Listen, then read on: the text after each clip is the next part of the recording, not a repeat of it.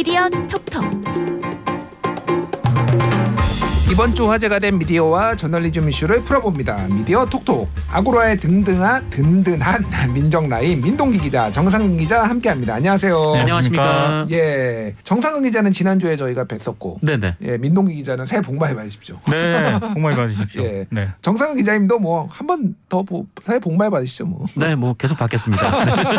뭐 주시는 거. 뭐. 예, 뭐 돈 드는 거 네. 아니니까. 그러니까요. 예. 새해 복 많이 받으십시오. 알겠습니다. 자, 올해 첫 주엔 어떤 미디어 이슈가 있었는지 살펴보겠습니다. 먼저 연합뉴스 TV의 신입 기자 채용 면접에 대한 소식인데요. 뭐 부적절한 질문이 있었다고요? 그러니까 연합뉴스 TV 국장단이요 신입 기자를 이제 채용할 때 면접을 보잖아요. 그때 면접을 볼 때 질문을 하는데 이런 질문을 던졌습니다. 연합뉴스 포털 제재에 대해서 어떻게 생각하느냐?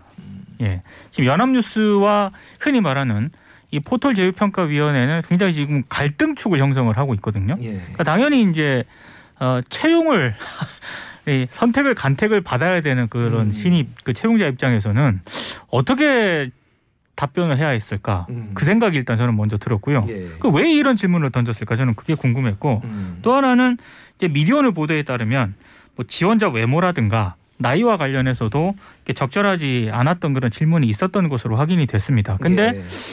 어, 아직까지 저는 이 연합뉴스와 연합뉴스 TV는 조금 다른 회사긴 합니다만 예. 어찌됐든 연합뉴스가 국가기관 통신사 않습니까? 정부에 300억, 예. 1년 넘게 300억이 넘는 그런 어, 예산이 들어가는 그런 언론사인데 아직까지도 이런 질문을 어, 할 수 있다는 것에 음. 일단 너무나도 놀랐고요. 그리고 이 부분과 관련해서 미디어널이 취재를 했거든요. 근데 미디어널이 취재했는데 그때 당시 면접에 참여했던 간부의 해명은 포털 제재가 언론 최대 현안이니까 음. 기자로서 관심이 있는지를 확인하기 위한 질문이었다라고 해명을 했는데 정말 저는 이런 말씀을 드리고 싶습니다. 그런 질문이었다 하더라도 채용을 어, 하려는 그런 입사 지원자 입장에서는 음. 그렇게 에, 받아들이지 않는다. 그 누- 누구보다도 그걸 잘 아실 것이다. 혹시 이런 거 아니었을까요? 자, 연합뉴스 포털에 제, 어, 그 제재받은 거 어떻게 생각하십니까? 그러면 지원자가 어, 연합뉴스가 문제가 있어서 이거는 포털이 잘한 조치라고 생각합니다. 음, 자네는 정의로운 지원자고 자네를 기자로 뽑겠네. 혹시 뭐 이런 복선이 깔려 있었던 거 아닐까요? 어떻게 저- 어, 정상 기자 어떻게 보세요? 복선이 아니라 그건 반전이죠. 아, 그런 거였으면 좋겠지만 뭐 있을 수 없는 이야기라고 생각을 하고요. 아, 그리고 사실 이 채용자 입장에선 저런 질문을 나오는데 답이 나오는 건 좀 뻔하죠. 음. 근데 연합뉴스가 이 그동안 이제 채용 과정에서뿐만 아니라 이 대선 주자들을 불러놓고 이제 토론회를 하는 자리에서도 이 자사와 관련된 그런 질문들을 또 했었거든요. 그렇 지난 연말에 계속 있었죠. 그치? 그렇죠. 예. 어 그리고 관련해서 이제 그 대선 주자들 그리고 뭐 정치권에서 이 연합뉴스 관련돼서 그 입장을 동시에 그것도 아주 똑같은 내용의 입장을 내기도 했었고 그래서 음.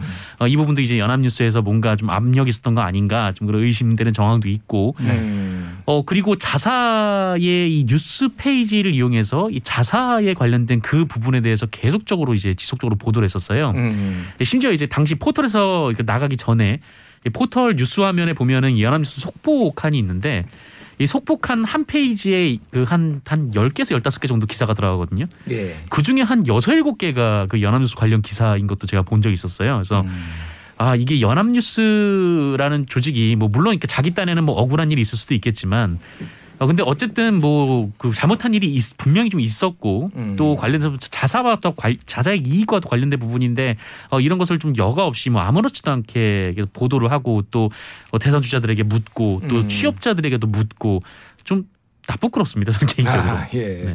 그 연합뉴스 TV가 이제 연합뉴스하고는 다른 회사긴 한데 사실상 연합뉴스에 게- 계셨던 분들이 다 거기에서 보도국장도 하고 인사교류가 있기 때문에 사실상 한 회사다 이렇게 보면 될 것 같아요. 근데 사실 그 부분과 관련해서요. 예, 예. 어, 지금 맞, 맞습니다. 연합뉴스 사장이 연합뉴스 TV 사장을 같이 하고 있고요. 음. 그리고 연합뉴스가 연합뉴스 TV에 지분을 한 28% 보유를 하고 있거든요. 그리고 대주주입니다. 광고를 가, 광고국이 하나로 돼 있다고 해요. 그렇습니다. 그래서 같이 영업을 한다고 합니다. 예. 그래서 그런 부분들에 대해서 방송통신위원회가 2017년에 일단 사장을 분리해라. 음. 그리고 방금 말씀하신 광고 대행 금지해라.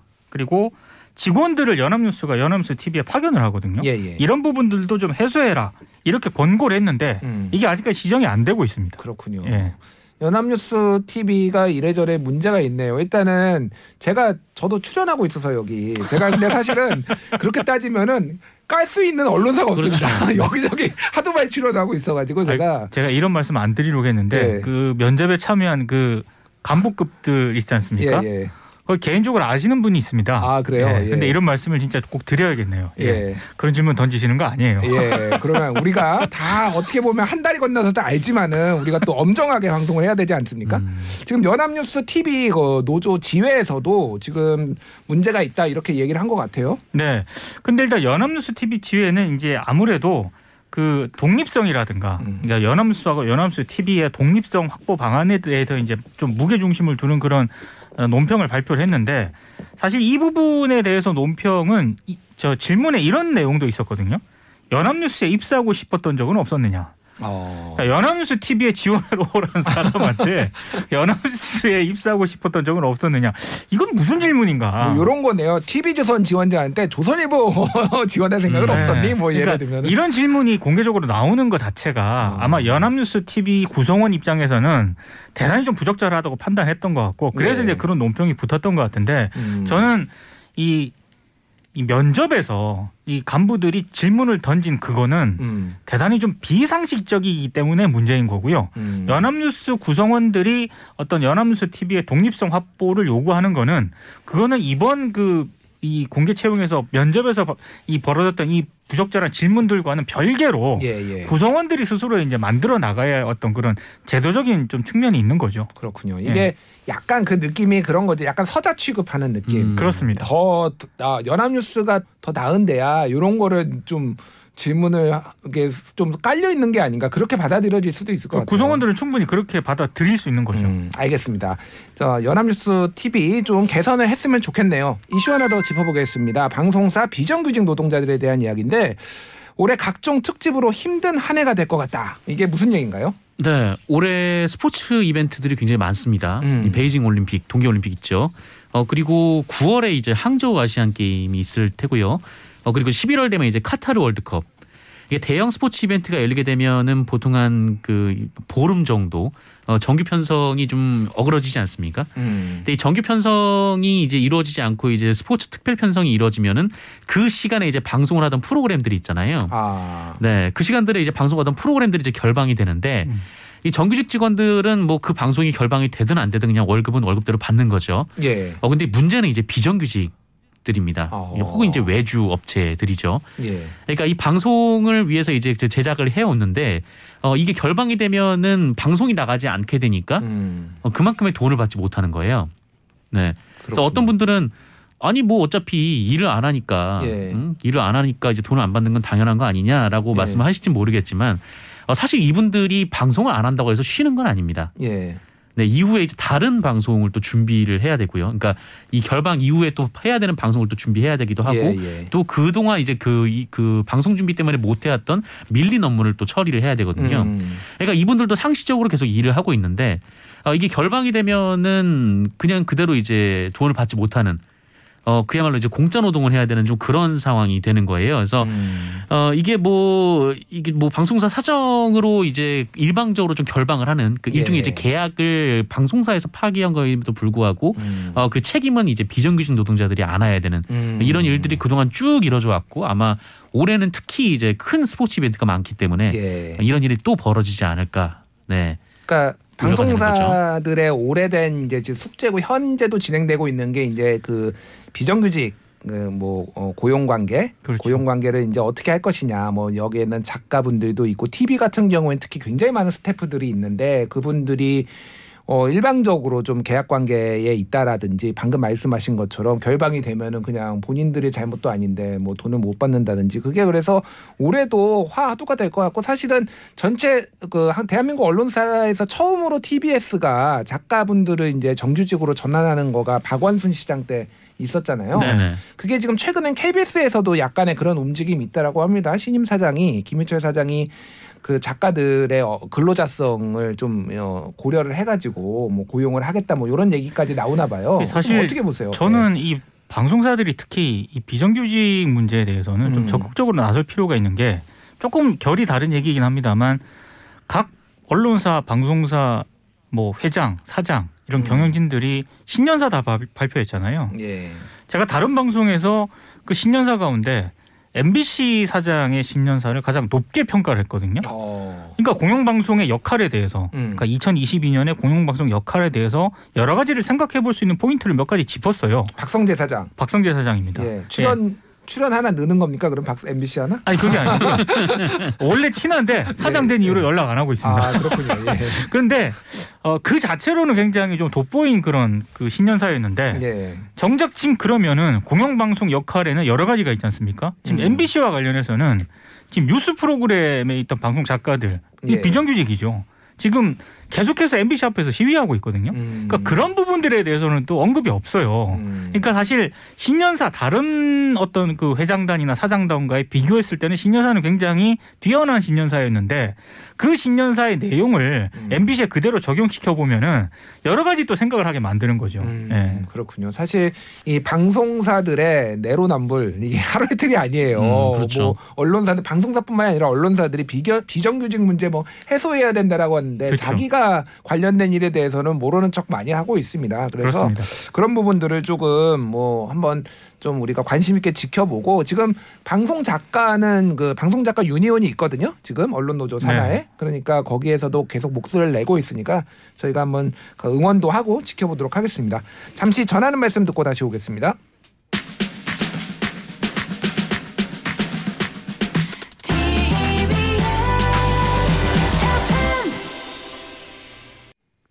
TBS 아고라 저는 김준일이고요. 오늘 미디어 톡톡 정상근 민동기 기자와 함께하고 있습니다. 기억해둘 good news 꼬집어줄 bad news 선정해 보겠습니다. 먼저 good news 어떤 거 가져오셨나요, 정상 기자? 네, 어 이제 신년 초니까요. 음. 이렇게 조 그 good news는 좀 마음 따뜻한 소식 그리고 bad news는 좀 마음이 아픈 소식. 그러니까 보도가 잘 됐다 안 됐다가 아니라 전 이번 주는 좀 이렇게 가져왔는데 예, 예. 어 good news는 이게 그 지난 4일에 보도가 나왔던 겁니다. 이제 음. 그일 자체는 이제 지난해 12월 30일에 있었고요. 이 충남 공주에서 한 그 파출소 지구대가 있는데요. 음. 어 이 지구대 앞에 그 어린이 두 명이 어, 가방을 하나 놓고 이제 쏜살같이 도주를 아, 합니다. 잡아야죠, 그럼 빨리 덜미를 딱 잡아가지고 끌고 와야 되는 거 아닙니까? 경찰 아저씨들이 이제 그걸 보고 이제 잡으려고 뛰쳐나갔죠. 근데 아이들은 어. 이미 사라졌고 예. 어 그래서 가방이 하나 놓여 있었는데 그 가방을 열어보니까 어, 저금통 세 개 그리고 편지가 하나 있었던 거죠. 어. 어 이 저금통을 이제 열어보니까 이 저금통에 이제 한 100만 8,430원. 100만 원이요? 네. 네, 금액이 크더라고요. 어. 100만 8,430원이 들어 있었다라고 예. 합니다. 그리고 어 그 편지를 읽어 보니까 음. 사실 이거 게임기 사려고 모아놓은 돈인데 예. 어려운 사람들을 돕고 싶어서 놓고, 놓고 간다. 어. 네, 이렇게 써 있었다라고 해요. 그래서 그 우리나라 경찰의 또 수사력이 있지 않습니까? 예. 어, 찾았습니다. 통, 통신조회 했나요 혹시? 통신조회 잘하잖아요. 예. 어, 통신조회 누군지를 알아야 이제 그것도 통신조회가 아, 가능한데. 예. 누군지 모르겠는데 그 저금통에 이름이 써 있었다 그래요. 아. 어, 그래서 이제 주변 학교에 이제 물어보니까 그 예. 학교 학생이 맞았던 거죠. 아. 예, 알고 보니까 이 두 어린이가 형제인데 2년 넘게 이 돈을 모았다고 해요. 그래서 아마 뭐 세뱃돈도 모으고 뭐 중간 중간 뭐 어른들로부터 받는 용돈도 모으고 그랬겠죠. 예. 어 그렇게 모아가지고 이제 게임기를 사려고 했는데 어 이제 다 모아놓고 보니까 음. 그냥 좀 그 어려운 분들을 돕고 싶다라고 해서 어 그러니까 아이의 아버지가 음. 그러면 이제 가서 그게 몰래 좀 드리고 와라라고 얘기를 했던 모양입니다. 그래서 예. 아이들 둘이 그 가방에 이제 저금통을 담고 파출소에 그 가방을 놓고 그냥 어. 그대로 도주를 한 거죠. 정말 저는 일단은 이 두 학생한테 박수를 쳐주고 칭찬해주고 싶은데 미래의 마더 테레사다 일단 네. 네, 뭐 선행을 베푸는 선행 왕이 될 것 같은데 우리 애가 이랬으면은 어땠을까 약간 100만 원을 갑자기 기부 네. 아니 물론 할 수는 있는데 혹시 그 돈이 어떤 돈인데? 아, 그 돈이 어떤 돈이 그래서 부모들이 그래서 애들 세뱃돈을 부모가 관리하는 집이 많아요. 아니 근데 그 아이 부모님까지 인터뷰를 했더라고요. 아, 그래요? 근데 그 예. 부모님은 의연하게 뭐 어. 예, 이렇게 인터뷰를 하는 걸로 봐서 예. 역시 이제 부모가 자식 교육을 잘 시키면 음. 아 자식들이 이렇게 되는구나. 음. 예. 네, 좀 그런 걸 좀 느꼈습니다. 예, 네. 뭐 농담한 겁니다. 농담한 네. 건데 아, 이런 일이 흔치가 않았, 않고 사실은 애들인데 100만 원은 좀 워낙 금액이 크니까 어우, 매우 큰 돈이죠. 그러니까요. 아이들한테. 어른에게도 큽니다. 네. 아, 어른한테도 커요. 그럼요. 예. 네. 예. 뭔가 엄청난 돈을 이제 기부하려는 마음들이 있는데 뭐 음. 그것보다는 이렇게 좀 모으고 모은 돈을 뭐 음. 소액이지만 이렇게 좀 나눠 쓰는 좀 예. 그런 마음들이 좋은 것 같습니다. 저도 좀 뭐 소액이라도 기부를 하러 가야 되겠네요. 알겠습니다. 자 민동기 기자가 뽑아온 good news가 제가 이 대본을 보니까 정상근 기자가 뽑아온 bad news하고 같네요. 이게 저희 역사상 처음인데 역사가 되게 짧, 짧지만은 네. good news가 겹친 적은 있거나 bad 그렇죠. news가 겹친 적은 있는데 하나는 good news 하나는 bad news인데 이 겹쳤다. 이게 어떤 건가요 이게? 아 이게 이제 그 MBC가 지난 네. 1월 3일 그 뉴스데스크에서 보도한 그런 리포트입니다. 음. 아, 한국전력의 하청업체 노동자 김다운 씨가 22,000볼트 특고압 전류에 감전된 뒤에 한동안 전봇대에 이렇게 매달려 있다가 아. 예 치료 끝에 숨지는 그런 사고가 이제 발생을 했고 이게 사실 발생한 건 지난해 11월이거든요. 예. 이게 뒤늦게 알려진 겁니다. 음. 근데 이제 제가 이 자체가 이 자체만 놓고 보면 엄청나게 안타까운 소식이죠. 근데 이제 MBC 보도를 어느 정도 좀 한계가 있긴 하지만 좀 이거는 굉장히 좋은 보도다라는 점을 좀 저는 평가를 한 부분은 일단 음. 보통 이런 사건 사고 위주로 사건이 만약에 발생을 하면은 일회성으로 보통 우리 언론들이 많이 소비를 하거든요. 예. 사건 사고 위주로 접근하는 경우가 굉장히 많습니다. 음. 이번에도 약간 그런 경우 다른 언론사들이 좀 있었는데 근데 MBC 같은 경우에는 일단 1월 3일 뉴스 데스크에 이거 이 소식을 헤드라인으로 머리 음. 기사로 일단 보도를 했고요. 예. 어, 그리고 이날 하루에만 그친 게 아니고 추가적인 보도를 계속해서 어, 하청업체 문제라든가 위험에 외주한 문제라든가 원청인 한국전력에 어떤 문제가 있었는가 이런 부분들을 끊임없이 이제 지속적으로 연속적으로 보도를 했거든요. 저는 이런 부분들은 굉장히 좀 높게 평가를 해주고 싶었어요. 음. 근데 이제 다만 그럼에도 불구하고 제가 아쉬운 점 한 두 가지가 있는데 하나는 이게 굳이 MBC가 인터넷에 보면은 음. 어, 사이트에도 그렇고요 예. 포털에도 검색을 하면은 단독을 달고 있거든요. 단독. 음. 단독. 예. 일단 굳이 아니 그러니까 100번을 양보해서 단독 기사라고 일단 하더라도 예. 굳이 이 기사에 단독을 붙일 필요는 저는 없었다라고 생각을 하고 음. 또 하나는 아, 이게 연속적으로 지금 보도를 했으면은 지금이 대선 기간이지 않습니까? 음. 저는 당연히 이 비정규직 노동자 특히 하청업체의 이 안전과 관련된 이런 안타까운 죽음들과 관련해서는 이건 정책적으로도 연결이 돼야 되는 것이고 예. 저는 충분히 대선 후보에게도 이거는 질문이 가야 할 사안이라고 생각을 하거든요. 음. 이거 어떻게 할 거냐. 예. 그리고 1월 27일부터 중대재해처벌법이 시행이 되는데 이거 보완해야 되는 것 아니냐. 여러 가지 질문들을 할 수 있는데 음. 글로 연결이 안 되더라고요. 아. 그래서 저는 그 부분은 너무 안타까웠습니다. 예. 하지만 그럼에도 불구하고 뭐 뉴스데스크가 이렇게 첫 해지만 이, 이 신년이지만 음. 과감하게 여러 가지 다른 언론사들 다 대선 관련 이슈였거든요. 예, 예. 신문 뭐그 뭐 여론조사라든가. 음. 근데 이걸 과감하게 헤드라인으로 올린 그런 부분들에 대해서는 평가를 해줘야 된다. 그렇죠. 예, 정상근 기자도 요거를 좀 다른 관점으로 이제 배드 뉴스로 뽑아 오신 거네요. 그러니까. 저는 이제 뭐 보도가 아니라 이 사건 자체가 굉장히 좀 좋지 않아서 이게 음. 나쁘다고 생각해서 이 사안의 성격이 이 특히 이제 그 한국전력 공사에 굉장히 좀 유감인데 예. 어그 이후로 이제 보도들이 쭉 나왔어요. 그래서 이그 사람이 이제 곧 전선주 위에서 이제 숨졌는데 그 관련돼서 어떤 과정이 있었는지에 대한 보도들이 뭐 MBC도 그렇고 한겨레도 그렇고 계속 쏟아냈었거든요. 근데 이 와중에 이제 한국전력의 책임이 분명히 있다라는 게 이제 명확해진 거죠. 그렇죠. 근데 이 한국전력에서 처음에 이제 언론 취재에 응할 때는 뭐 자기들은 뭐 전혀 몰랐던 일이었고 이 김다운 씨가 어 이 관련해서 이제 안전 장비를 제대로 갖추지 못했던 것도 자기들은 몰랐던 일이었다라고 했는데 뒤이어 밝혀진 보도들에 따르면은 한전 직원이 이분이 작업할 때 옆에 있었다라는 거잖아요. 그렇죠. 아.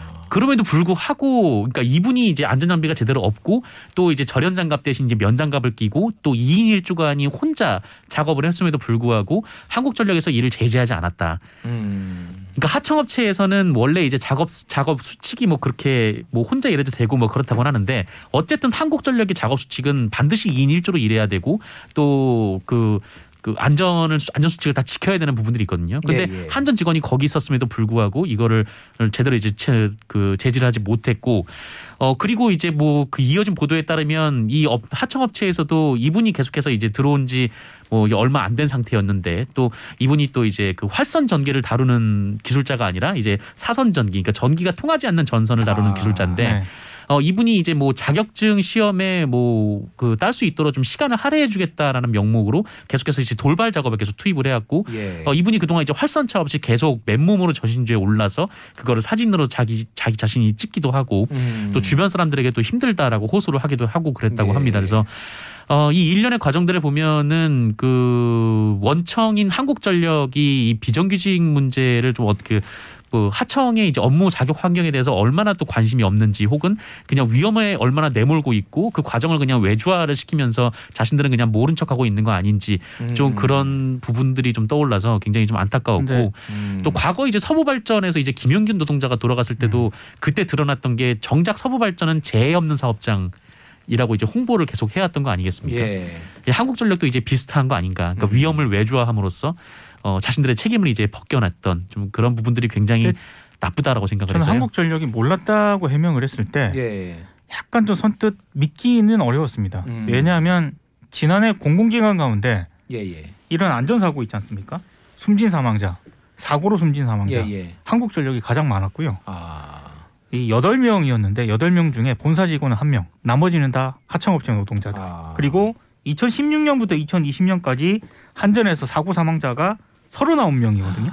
어. 근데 본사 직원은 딱 한 명, 나머지는 전부 하청업체 노동자들입니다. 그러니까 이 정도 상황이라면 한전이 모를 수가 없어요. 계속해서 사- 안전 사고가 나고 있는 상황이기 때문에. 그러니까 어쨌든 본사 직원이 아니다고 하더라도 관련된 일을 본인들이 외주를 줘서 했으면 안전을 강화해서 뭔가를 줄여나가거나 그렇죠. 조치가 후속 조치가 있어야 되는데 동일한 패턴이 계속 반복되고 있다라는 거 아니에요? 그래서 저는 모른 척한 게 아닌가 음. 의심을 아, 하고 있는 겁니다. 네. 그렇군요. 충분히 뭐 당연히 합리적 의심일 수밖에 없습니다. 그래서 아 이거는 진짜 어, 뭐 토탈 패키지라고 하죠. 대한민국의 안 좋은 어떤 사회의 단면을 지금 토탈 패키지로 보여준 것 같습니다. 그래서 언론이 보도를 좀 잘 해서 이런 부분들을 좀 개선했으면 좋겠고 단독 붙이는 문제는 조금 아쉽네요. 사실은 음. 이런 사망 사고에 굳이 단독을 붙여야 되나? 그렇죠. 그리고 이게 제가 좀 알아보니까 이게 MBC가 처음 보도한 것도 아니고 세이프 타임즈라는 그 안전 안전 관련 전문지가 있는데 거기에서 먼저 이게 보도가 나왔다고 그래요. 네. MBC가 하기 전에. 근데 이걸 또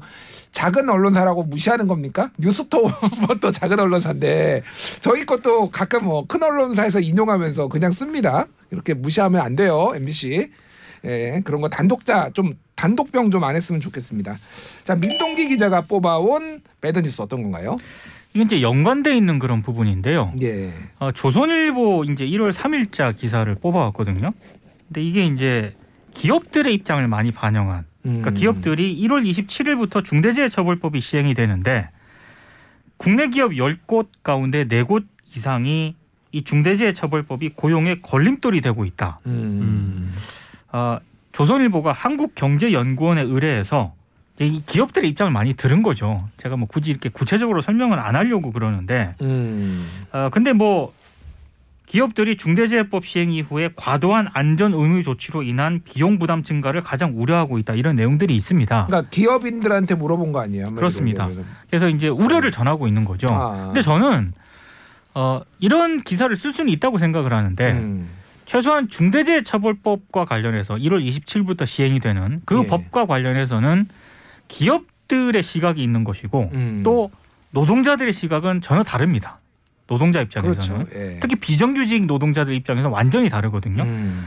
최소한의 어떤 그런 객관성이라든가 공정성은 이 기사에 반영을 시켜야 되는데 음. 조선일보 기사는 철저하게 기업 입장에서 쓰여진 그런 기사라고 생각을 하고요. 음. 특히 계속해서 안전 문제가 발생을 하고 있지 않습니까? 예.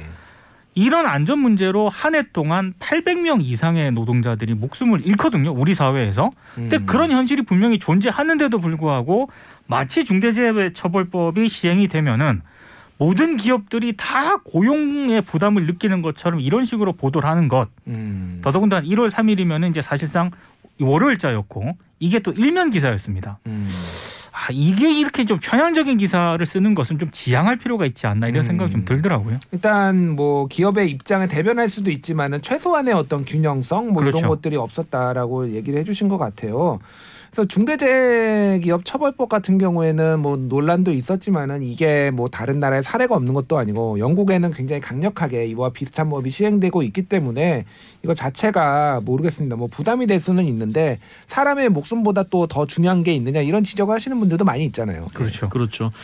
어, 그 뭐라고 할까 이 중대재해 기업법 때문에 이제 기업들은 초비상이 걸렸을지 모르겠지만 이 중대재해 기업법이 생기기 이전까지 노동자들이 초비상이었던 상황이었던 거죠. 음. 네. 왜냐하면 계속 같은 사고로 돌아가시는 분들이 굉장히 많으니까요.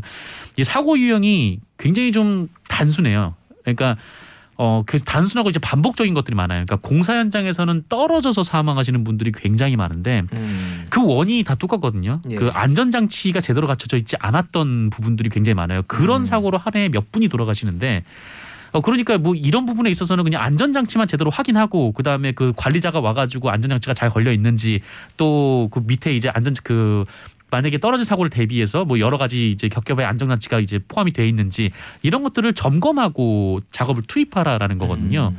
그러니까 사람의 목숨이 달린 일인데 이렇게 하는 게 그 기업 활동에 왜 부담이 되는 건지 저는 잘 이해가 안 됩니다. 사실. 음. 통계적으로 보면은 한 해에 지금 그 산업 재해 사고로 죽는 사람이 한 1000명인데 최근엔 좀 줄어서 한 800여 명이고요. 그리고 재해로 재해가 아닌 질병으로 죽는 사람이 한 1000명 정도 돼서 그렇죠.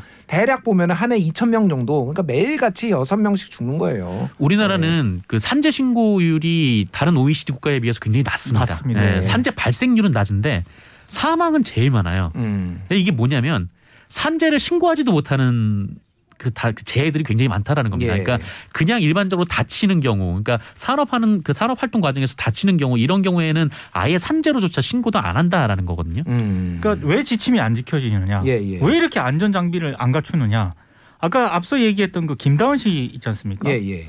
그때 하청업체가 기자들이 취재를 했어. 왜 안전지침, 안전지침 안 지켰습니까? 하청업체 하는 얘기가 13만 5천 원짜리 단순 공사라서 그 2인 1조로 꼭 해야 되냐 이런 음. 얘기를 하거든요. 음. 그러니까 이게 안전과 목숨, 생명과 직결된 문제라는 생각보다는 이익, 돈 이 문제로 접근하는 거죠. 음. 이 인식부터 좀 바꿔야 됩니다. 알겠습니다. 이런 부분에 대해서 또 언론이 많이 지적을 해줘야지 사회가 변화하지 않을까 합니다. 올해 또 한국 언론들이 또 중대재해처벌법이 이제 시작이 됐으니까 많은 관심을 기울였으면 좋겠습니다. 지금까지 미디어 독톡 정상근 민동기 기자와 함께했습니다. 감사합니다. 고맙습니다. 고맙습니다. Thank you.